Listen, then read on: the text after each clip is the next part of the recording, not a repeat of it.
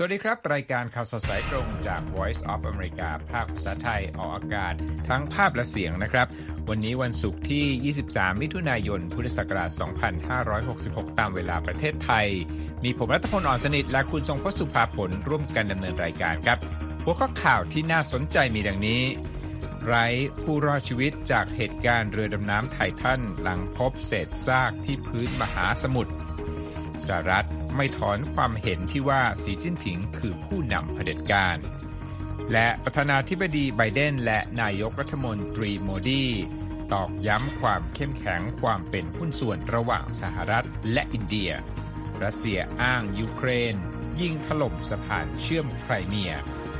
มาเลเซียเตรียมดำเนินคดีผู้ต้องหาไทยคดีฝังศพหมู่และค้ามนุษย์เมื่อปี สองพันสิบห้าท้ายรายการวันนี้นะครับมหาเศรษฐีใจบุญวอร์เรน บัฟเฟตต์บริจาคเงินให้การกุศลแล้ว ห้าหมื่น กว่าล้านดอลลาร์อย่าลืมติดตามครับคุณสมพงษ์ครับในช่วงทั้งสัปดาห์ที่ผ่านมานะครับเราติดตามข่าวเรือดำน้ำไททันที่ขาดการติดต่อไปตั้งแต่วันอาทิตย์นะครับตามมาถึงเรื่องของความพยายามจากนานาชาตินะครับที่จะค้นหาแล้วก็กู้เรือช่วงกลางสัปดาห์เราได้ยินข่าวว่าพบเสียงสัญญาณใช่ครับแล้วก็ระดมกำลังเรียกได้ว่าจากเดิมเนี่ยที่พยายามที่จะค้นหาในบริเวณกว้างนะครับตอนระยะหลังเนี่ยแคบลงมาแต่ท้ายที่สุดวันนี้ซึ่งเป็นวันพฤหัสบดีนะครับได้ข่าวที่น่าเศร้าสลดนะครับคือทางหน่วย National Guard ของสหรัฐบอกว่าเรือดำน้ำลำนั้นผู้เสียชีวิตที่อยู่ข้างในนั้นไม่มีผู้ที่รอดชีวิตนะครับ ในเรื่องนี้ที่เราตามข่าวมากันทั้งสัปดาห์นะครับก็มีสรุปรายงานจากคุณนิธิการกำลังวันเชิญติดตามครับ This morning an อาร์ โอ วี or remote operated vehicle from the vessel Horizon Arctic หน่วยงานสหรัฐกล่าวเมื่อวันพฤหัสบดีว่าบุคคลห้ารายบนเรือดำน้ำไททันที่ขาดการติดต่อระหว่างเดินทางชมซากไททานิคเสียชีวิตทั้งหมดในเหตุการณ์ที่น่าจะเกิดจากการระเบิดจากภายในตามรายงานของรอยเตอร์บริษัท Ocean Gate Expedition ผู้ให้บริการการเดินทางโดยเรือดำน้ำเพื่อสำรวจซากไททานิคเปิดเผยในแถลงการณ์ว่าคนเหล่านี้คือนักสำรวจที่แท้จริงผู้ซึ่งมีจิตวิญญาณร่วมกันในการผจญภัยและมีแรงผลักดันที่ล้ำลึกต่อการสำรวจและปกป้องมหาสมุทรเราขอส่งความรู้สึกจากใจไปยังพวกเขาทั้งห้าคนและสมาชิกครอบครัวทุกคนของพวกเขาในช่วงเวลาอันเศร้าสลดนี้ข่าวดังกล่าวนำมาสู่บทสรุปอันมืดมนต่อปฏิบัติการค้นหาเรือดำน้ำไททันที่พาคณะชมซากเรือไททานิคที่ใต้มหาสมุทรแอตแลนติกหลังจากที่เรือขาดการติดต่อไปเมื่อวันอาทิตย์และผ่านพ้นเส้นตายที่มีการประเมินแล้วว่าปริมาณออกซิเจนภายในลำเรือน่าจะหมดลงไปแล้วก่อนหน้านี้ในวันพฤหัสบดีรอยเตอร์ระบุโดยอ้างสื่อ ซี เอ็น เอ็น ว่า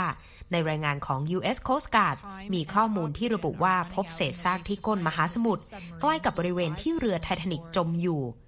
รายงานกล่าวว่าข้อมูลเรื่องเศษซากชิ้นส่วนนั้นได้มาจากหุ่นยนต์จากเรือแคนาดาที่ดำดิ่งลงไปเก็บข้อมูลใกล้ซากเรือไททานิคที่จมลงเมื่อกว่าหนึ่งร้อยปีก่อนบริเวณความลึกสี่กิโลเมตรจากผิวน้ำในรายงานของ เอ พี ทีมกู้ชีพได้ส่งเรือเครื่องบินและอุปกรณ์อื่นๆไปยังจุดที่เชื่อว่าเป็นบริเวณที่เรือนั้นหายไปและในวันพฤหัสบดีหน่วยงาน ยู เอส Coast Guard ได้เปิดเผยด้วยว่าหุ่นยนต์สำรวจใต้ทะเลที่เรือค้นหาของแคนาดาเดินทางถึงพื้นก้นทะเลแล้วขณะที่สถาบันวิจัยแห่งหนึ่งของฝรั่งเศสได้เปิดเผยด้วยว่าหุ่นยนต์ดำน้ำลึกตัวหนึ่งที่ติดกล้องไฟและแขนได้เข้าร่วมปฏิบัติการค้นหานี้ด้วยหน่วยงานรัฐที่เกี่ยวข้องเคยหวังว่าเสียงใต้น้ำของเครื่องบินที่แคนาดาตรวจพบเมื่อวันพุธจะช่วยตีวงการค้นหาให้แคบลงมาจากเดิมที่กินพื้นที่หลายพันไมล์อย่างไรก็ตามความหวังที่จะพบคณะค้นหาที่หายไปกว่าสี่วันว่ายังมีชีวิตอยู่นั้นริบหรี่ลงทุกขณะในวันพฤหัสบดีจนกระทั่งทราบข่าวการเสียชีวิตของบุคคลทั้งห้ารายในเรือไททันเมื่อช่วงบ่ายวันพฤหัสบดี เมื่อต้นสัปดาห์ เอ พี รายงานว่าชื่อของผู้โดยสารบางรายได้รับการยืนยันจากองค์กรที่เกี่ยวข้องแล้วหนึ่งในนั้นคือฮัมบิช ฮาร์ดิงนักธุรกิจชาวอังกฤษประธานบริษัท Action Aviation เขาเป็นมหาเศรษฐีพันล้านที่อาศัยอยู่ที่นครดูไบสหรัฐอาหรับเอมิเรตส์ฮาร์ดิงเป็นเจ้าของสถิติโลกสามรายการซึ่งรวมถึงการเดินทางสู่จุดต่ำที่สุดของบริเวณร่องลึกมหาสมุทรที่เรียกว่า Mariana Trench เมื่อเดือนมีนาคมสองปีที่แล้วนอกจากนั้นผู้โดยสารยังประกอบด้วยชาซาดาและสุเลมานดาวูดครอบครัวนักลงทุนชาวปากีสถานซึ่งลงทุนในหลายธุรกิจตั้งแต่การเกษตรไปจนถึงภาคการดูแลสุขภาพและยังมีนักสำรวจชาวฝรั่งเศสและผู้เชี่ยวชาญเรื่องเรือไททานิคพอล องรี นาจิโอเล่อยู่ในเรือนี้ด้วยเช่นกันตามข้อมูลของ เอ พี ที่อ้างอิงคำพูดของเดวิดกาโลเพื่อนของเขาที่ให้สัมภาษณ์กับสื่อ ซี เอ็น เอ็นที่ผ่านมาอุปสรรคมากมายของปฏิบัติการค้นหานี้เป็นสิ่งที่ทีมงานพยายามฟันฝ่าไปให้ได้ตั้งแต่การชี้จุดของลำเรือไปจนถึงความพยายามไปให้ถึงลำเรือให้ได้พร้อมกับอุปกรณ์กู้ชีพการนำตัวเรือขึ้นมาสู่ผิวน้ำถ้าหากสภาพเรือยังคงปกติดีอยู่และทั้งหมดนั้นจะต้องเกิดขึ้นก่อนออกซิเจนในเรือจะหมดลงดร.ร็อบ ลาเตอร์นักฟิสิกส์ธรณีวิทยาทางทะเลจาก British Antarctic Survey ย้ำว่าความยากลำบากในการค้นหาสิ่งที่มีขนาดเท่าๆกับเรือดำน้ำไททันซึ่งยาว หกจุดห้า เมตรและสูงเกือบสามเมตรนั้นอยู่ที่ความเป็นจริงว่าปฏิบัติการนี้เดินหน้าภายใต้สภาพบรรยากาศที่มืดสนิทจนทำให้คณะค้นหาพลาดสิ่งที่มองอยู่ไปได้แม้จะอยู่ใกล้เพียงไม่กี่ฟุตก็ตามซึ่งทำให้งานนี้เป็นการงมเข็มในมหาสมุทรถ้าคุณไม่มีตำแหน่งที่ตั้งที่แม่นยำเที่ยงตรงจริงๆด้านพลเรือโทโรเบิร์ตเมเรตซึ่งเกษียณราชการไปแล้วและปัจจุบันดำรงตำแหน่งผู้อำนวยการของ Institute for Security Policy and Law แห่งมหาวิทยาลัย Syracuse ให้ความเห็นว่าการอันตรธานไปของเรือดำน้ำไททันเน้นย้ำให้เห็นถึงอันตรายจากการดำเนินปฏิบัติการต่างๆในพื้นที่น้ำลึกและจากการสำรวจทะเลและอวกาศเพื่อจุดประสงค์ด้านสันทนาการพลเรือโทเมเรตระบุว่าผมคิดว่าบางคนเชื่อว่าเพราะเทคโนโลยีสมัยใหม่นั้นดีมากเหลือเกินจนเราจะทำอะไรแบบนี้ได้และจะไม่มีอุบัติเหตุเกิดขึ้นแน่ๆแต่นั่นไม่ใช่ความจริงเสมอไปค่ะดิฉันนี่ที่การกำลังวัน วี โอ เอ วอชิงตันครับนั่นก็เป็น ร, รายงานสรุปนะครับแล้วก็รู้สึกเสียใจและโศกโหดหู่กับเหตุการณ์ครั้งนี้นะครับเอาละครับมาที่เหตุการณ์ที่กรุงวอชิงตันกันครับคุณสงพจน์ครับเป็นเรื่องราวที่สืบเนื่องกันมาจากการเยือนจีนของบลิงเคนและผู้ต่างประเทศสหรัฐช่วงวันอาทิตย์แล้วก็จันทร์ปรากฏว่าวันถัดมาโจไบเดนข้อมูลหลุดออกมานะบอกว่าโจไบเดนเนี่ยพูดกับผู้ที่ร่วมงานระดมทุนบอกสีจิ้นผิงเนี่ยเป็นผู้นำเผด็จการล่าสุดเป็นอย่างไรบ้างครับครับการที่ไปพูดงานระดมทุนอย่างที่คุณรัฐพลบอกเนี่ยก็ไม่ได้มีการเผยแพร่ทางวิดีโอหรือว่าภาพหรืออะไรออกมานะฮะเพียงแต่ว่าเป็นข้อมูลที่ทางทำเนียบขาวเนี่ยแจกออกมานะฮะแล้วก็ล่าสุดอย่างที่ว่าก็คือทำเนียบขาวเนี่ยยังคงยืนยันความเห็นของประธานาธิบดีโจไบเดนนะฮะที่กล่าวว่าประธานาธิบดีสีจิ้นผิงของจีนเป็นผู้นำเผด็จการเจ้าหน้าที่อาวุโสรายหนึ่งของรัฐบาลไบเดนระบุในแถลงการที่ส่งมายัง วี โอ เอ ในวันพุธนะครับบอกว่า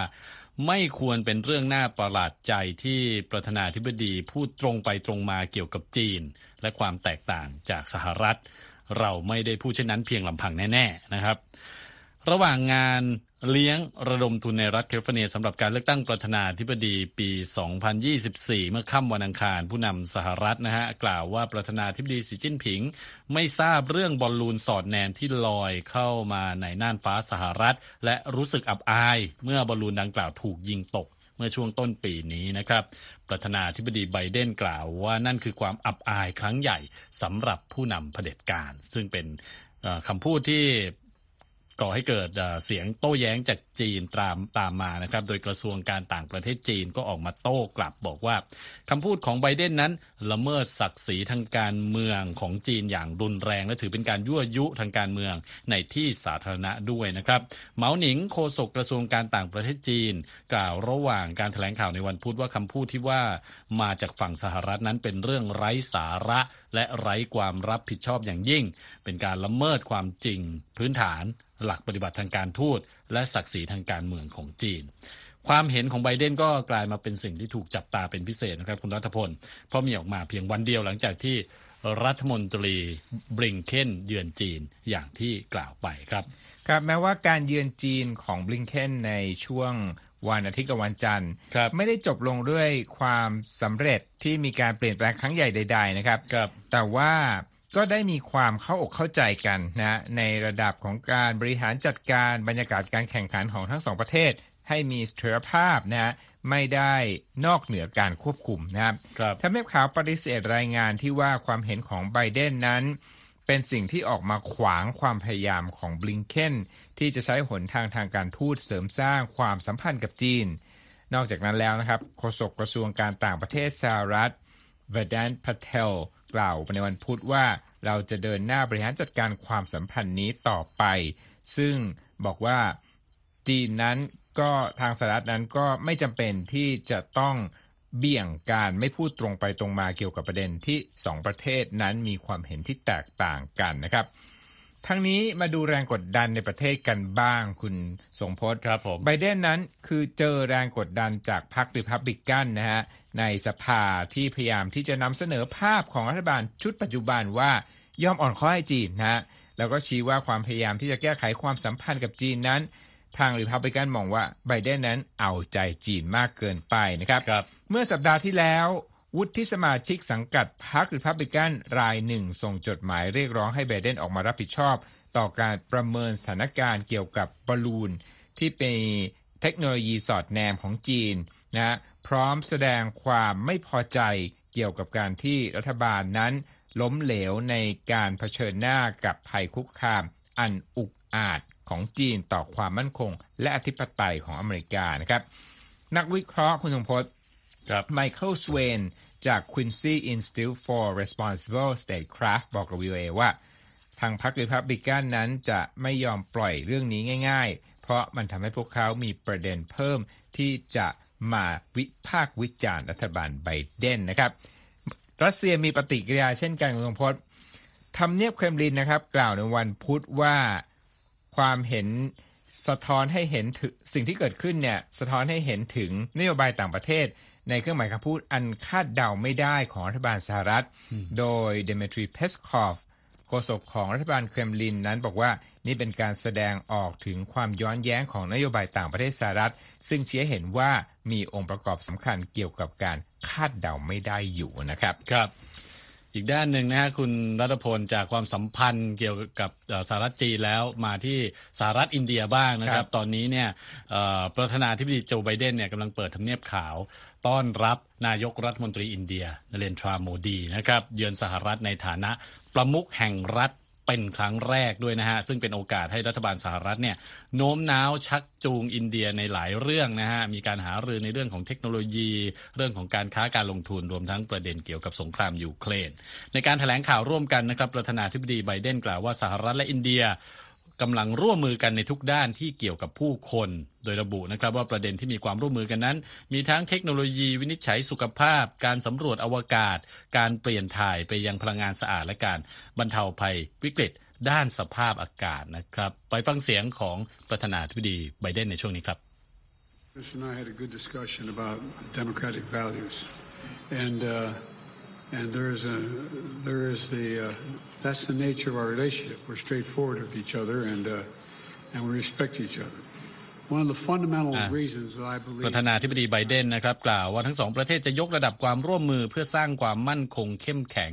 ให้กับห่วงโซ่อุปทานของเซมิคอนดักเตอร์นะครับและเพื่อส่งเสริมเครือข่ายโทรคมนาคมให้ล้ำสมัยและเสริมสร้างความเป็นหุ้นส่วนด้านกลาโหมผ่านโครงการร่วมฝึกซ้อมรบการทำงานร่วมกันในภาคอุตสาหกรรมการทหารและการประสานงานด้านการทหารเพิ่มเติมนะครับ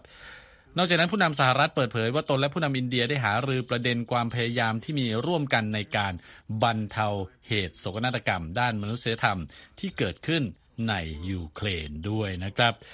ขณะที่อินเดียก็ยังไม่ออกมาวิพากษ์วิจารณ์ประธานาธิบดีวลาดิเมียร์ปูตินนะครับสำคัญสำหรับการรุกรานยูเครนแต่นายกรัฐมนตรีโมดีก็ยอมรับว่าสถานการณ์ดังกล่าวนำมาซึ่งผลกระทบทางลบต่อหลายภูมิภาคทั่วโลกนะครับแล้วก็แสดงความเชื่อว่าความสามัคคีของทุกประเทศจะช่วยแก้ไขปัญหาต่างๆนี้ได้ครับฟังเสียงของนายกรัฐมนตรีโมดีบ้างครับ जो कहते हैं नहीं भारत डेमोक्रेसी है, और जैसा राष्ट्रपति बाइडेन ने कहा भारतนายกอินเดียกล่าวนะครับว่าสันติภาพและความมั่นคงในอินโดแปซิฟิกคือประเด็นที่มีความสำคัญในลำดับต้นๆซึ่งเรามีร่วมกันแล้วก็ตกลงว่าพัฒนาการและความสำเร็จต่างๆของภูมิภาคนี้คือสิ่งที่มีความสำคัญต่อโลกทั้งโลกนะครับ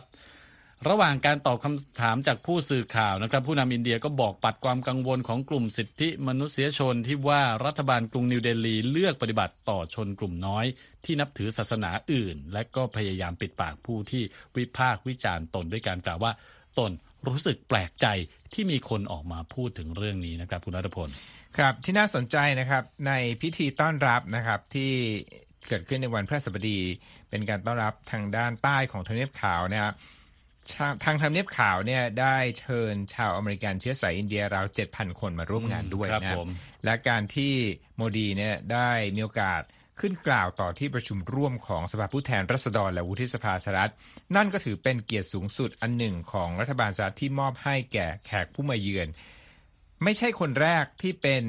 ผู้นำอินเดียที่เคยกล่าวปราศรัยต่อที่ประชุมสองสภาแต่เป็นคนแรกที่เป็นนายกอินเดียที่กล่าวถึงสองครั้งคุณนพรัตน์เอ่อคุณกิตพลเอาละครับไปกันต่อที่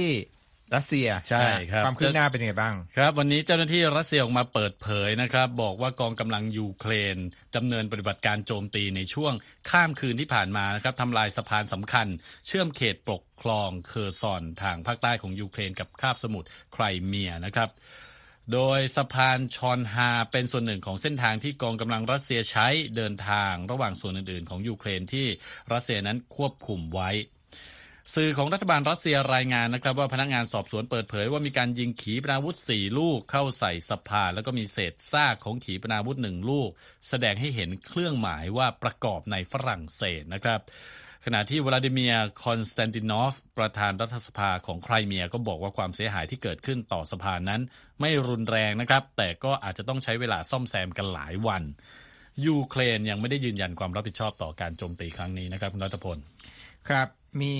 มาตรการใหม่ของ อี ยู ด้วยนะครับทางสหภาพยุโรปนั้นก็ได้ประกาศมาตรการลงโทษชุดใหม่ที่จะปิดช่องโหว่เดิมที่เคยใช้กับรัสเซียนะครับในเรื่องของการค้าขายนะครับอันเป็นการสนับสนุน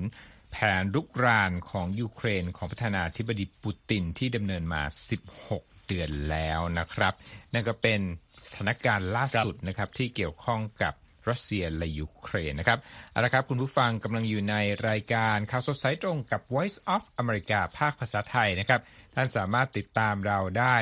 ทั้งทาง YouTube Facebook Instagram แล้วก็ Twitter รวมทั้ง Spotify นะครับสำหรับท่านที่ติดตามเราอยู่ขณะนี้ทางวิทยุเราออกเป็นภาพด้วยนะครับดูได้ทางช่องทาง Facebook YouTube แล้วก็ทางเว็บไซต์ วี โอ เอ ไทยครับ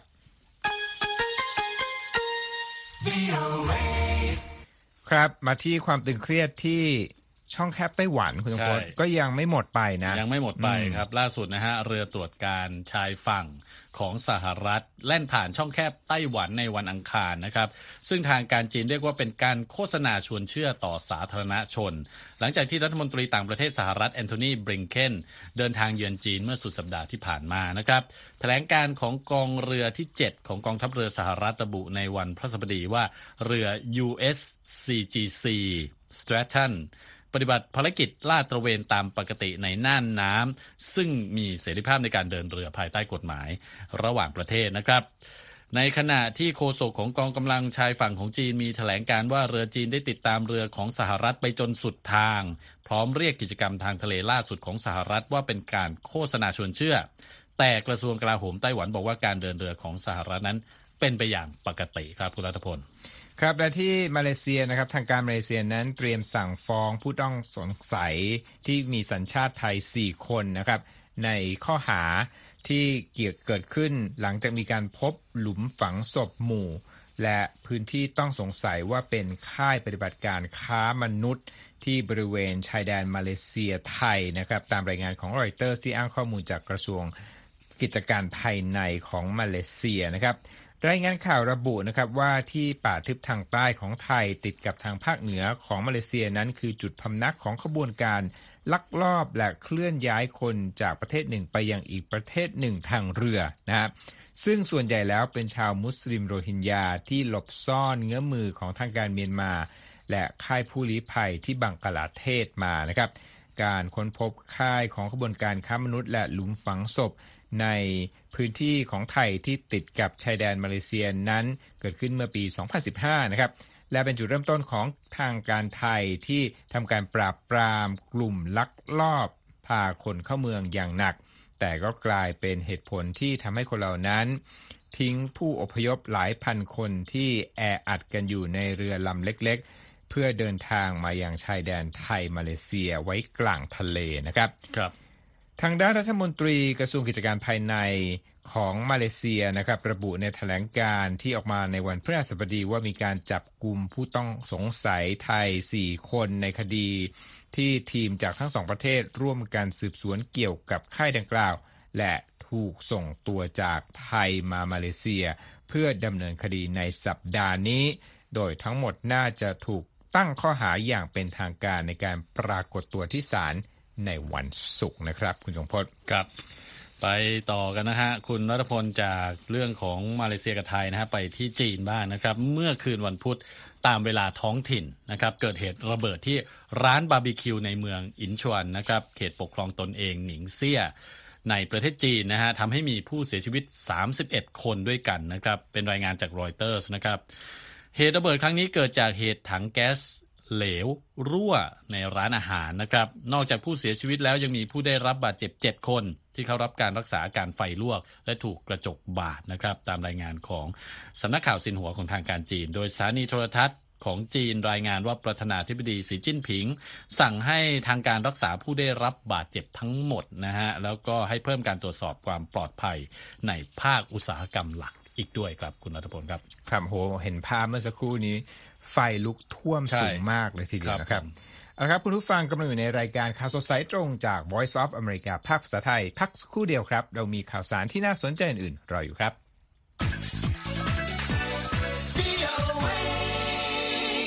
ครับและการเคลื่อนไหวของตลาดหุ้นที่นครนิวยอร์กวันนี้นะครับมีทั้งปิดลบและปิดบวกนะครับดาวโจนส์นั้นติดลบน้อยมากนะ ศูนย์จุดศูนย์หนึ่งเปอร์เซ็นต์ ถ้าไม่เปลี่ยนนะครับมาอยู่ที่ สามหมื่นสามพันเก้าร้อยสี่สิบหกจุดเจ็ดหนึ่ง เอส แอนด์ พี ปิดบวก ศูนย์จุดสามเจ็ดเปอร์เซ็นต์ มาอยู่ที่ สี่พันสามร้อยแปดสิบเอ็ดจุดแปดเก้า และ NASDAQ เพิ่มขึ้น ศูนย์จุดเก้าห้าเปอร์เซ็นต์ มาอยู่ที่ หนึ่งหมื่นสามพันหกร้อยสามสิบจุดหกหนึ่ง นะครับและเรามีเรื่องราวของธุรกิจในประเทศญี่ปุ่นคุณทรงพจน์เป็นธุรกิจที่เกิดใหม่เป็นสตาร์ทอัพนะใช้เทคโนโลยีอะไรที่ช่วยเหลือคนตาบอดในการใช้ชีวิตประจำวันให้ง่ายขึ้นเขาบอกว่าง่ายขึ้นแบบ step by step นะครับแบบค่อยเป็นค่อยไปมาติดตามรายงานเรื่องนี้จากคุณคมสันต์ศรีธนวิบูลย์ชัยครับครับคนตาบอดและผู้พิการทางสายตามักอาศัยไม้เท้าและสุนัขเพื่อช่วยนำทางไปตามถนนและทางเท้าแต่บริษัทสตาร์ทอัพสัญชาติญี่ปุ่นรายหนึ่งได้ใช้เทคโนโลยีเพื่อช่วยในการนำทางโดยเอามาติดตั้งไว้ที่รองเท้าของพวกเขาที่ประเทศญี่ปุ่นคนตาบอดและผู้พิการทางสายตาได้รับความช่วยเหลือตามถนนหนทางด้วยเบรลบล็อกส์ซึ่งเป็นบล็อกนูนที่ปูตามพื้นเพื่อช่วยบอกทางสำหรับคนตาบอดริวเฮอิโทคุดะผู้อำนวยการฝ่ายพัฒนาของบริษัทสตาร์ทอัพสัญชาติญี่ปุ่นอาชิระเซ่กล่าวว่าอุปกรณ์นี้ได้รับความนิยมในญี่ปุ่นพบเห็นได้ในทุกหนแห่งตามถนนพื้นผิวทางเท้าสำหรับคนตาบอดเหล่านี้เป็นที่แพร่หลายไปทั่วโลกเพราะช่วยนำทางผู้ใช้งานให้รับรู้ผ่านการย่างเหยียบไปที่แผ่นนำทางเหล่านี้บริษัทอาชิระเซ่ได้ยกระดับแนวคิดนี้ให้ก้าวไปอีกขั้นโดยการนำการรับรู้ผ่านประสาทสัมผัสส่งต่อเข้ามาที่รองเท้าโทคุดะพยายามชี้ถึงปัญหาที่เกิดขึ้นโดยบอกว่าเมื่อสวมรองเท้าจะรับรู้ถึงการสัมผัสเบรลบล็อกส์ได้อย่างไรนี่คือจุดแรกเริ่มของเราระบบนำทางที่ติดกับรองเท้าของบริษัทอาชิระเซ่จะช่วยนำทางผู้ใช้งานด้วยการส่งแรงสั่นสะเทือนผ่านเซ็นเซอร์จับความเคลื่อนไหวที่ติดตั้งที่รองเท้าผู้อำนวยการฝ่ายพัฒนาของเทคโนโลยีนี้เล่าว่าอุปกรณ์หนึ่งชิ้นจะมีส่วนที่ส่งแรงสั่นได้ถึงสามจุดและคุณต้องใช้อุปกรณ์ทั้งสองชิ้นติดตั้งไว้ที่รองเท้าทั้งสองข้างเ เมื่ออุปกรณ์อัจฉริยะเชื่อมต่อกับแอปพลิเคชันผ่านบลูทูธผู้ใช้งานจะป้อนข้อมูลจุดหมายปลายทางและระบบจะกำหนดเส้นทางให้ตัวเซ็นเซอร์จะตรวจจับทิศทางที่ผู้ใช้งานกำลังมุ่งหน้าไปและส่งสัญญาณสั่นไปที่เท้าซ้ายหรือขวาเพื่อระบุว่าให้ไปทางไหนความเร็วของการสั่นสะเทือนนั้นก็จะแตกต่างกันไปเช่นกันจังหวะการสั่นของอุปกรณ์จะสอดคล้องกับระยะห่างจากหัวมุมของทางเดินเมื่อผู้ใช้งานเดินเข้าใกล้หัวมุมการสั่นก็จะเพิ่มมากขึ้นผู้พัฒนาเทคโนโลยีนี้มองว่าจังหวะการสั่นจะช่วยคนตาบอดและผู้พิการทางสายตาไปให้ความสนใจกับสิ่งต่างๆรอบตัวที่มีความสำคัญมากกว่าและไม่อยากให้พวกเขาต้องมาพะวงกับเรื่องของทิศทางอุปกรณ์ดังกล่าวจะช่วยในการนำทางและผู้ใช้งานก็จะสามารถไปใส่ใจในเรื่องของความปลอดภัยแทนและทั้งหมดนี้นะครับคือวิสัยทัศน์ที่เปลี่ยนไปด้วยความมุ่งมั่นในการผลักดันให้คนตาบอดและผู้พิการทางสายตามีอิสระและสามารถดูแลตัวเองได้มากขึ้นผมคมสัน ศรีธนวิบุญชัย วี โอ เอ รายงานครับ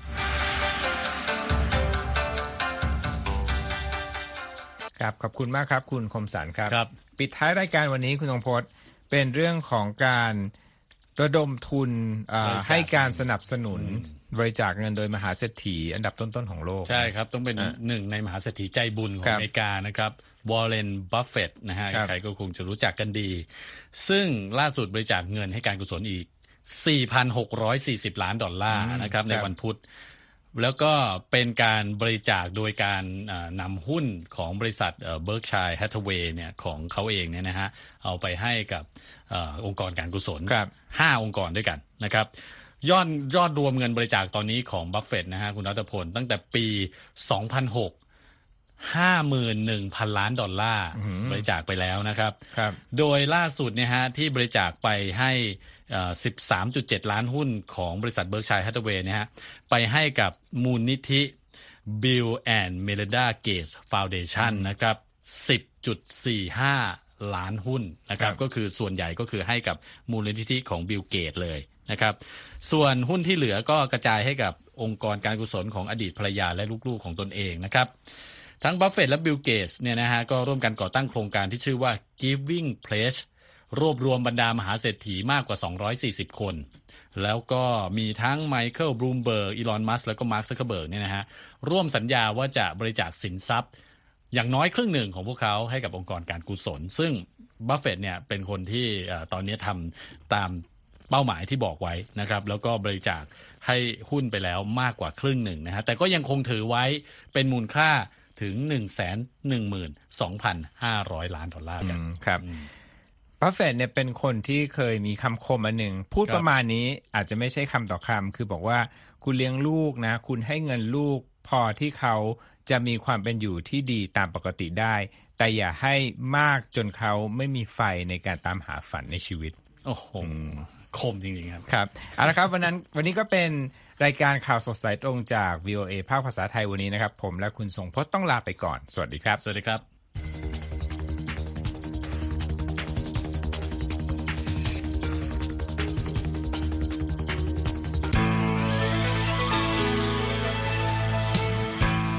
ครับและที่จบไปเป็นรายการจาก วี โอ เอ ภาคภาษาไทยรายงานสดส่งตรงจากกรุงวอชิงตันประเทศสหรัฐคุณผู้ฟังสามารถติดตามข่าวสารจากทั่วโลกได้ในทุกที่ทุกเวลาที่เว็บไซต์ วี โอ เอ ไทย ดอท คอม รวมถึงทุกช่องทางในโซเชียลมีเดีย Facebook, YouTube, Twitter และ Instagram เริ่มต้นวันด้วยการอัปเดตข่าวสารจากทั่วโลกผ่านรายการข่าวสดสายตรงจาก วี โอ เอ ภาคภาษาไทยและสุดสัปดาห์กับ วี โอ เอ ทั้งยังเรียนรู้เรื่องราวทางวัฒนธรรมและไลฟ์สไตล์ผ่านรายการภาษาอังกฤษแบบอเมริกันของเรา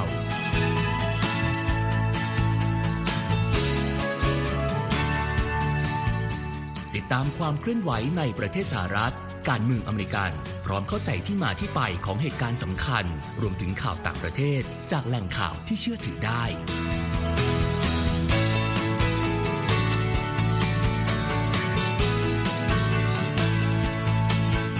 นอกจากนี้ วี โอ เอ ยังมีบทสัมภาษณ์และคอนเทนต์แบบ Exclusive จากบุคคลที่น่าสนใจหลากหลายวงการและยังมีเรื่องราวของคนไทยในประเทศสหรัฐอีกด้วย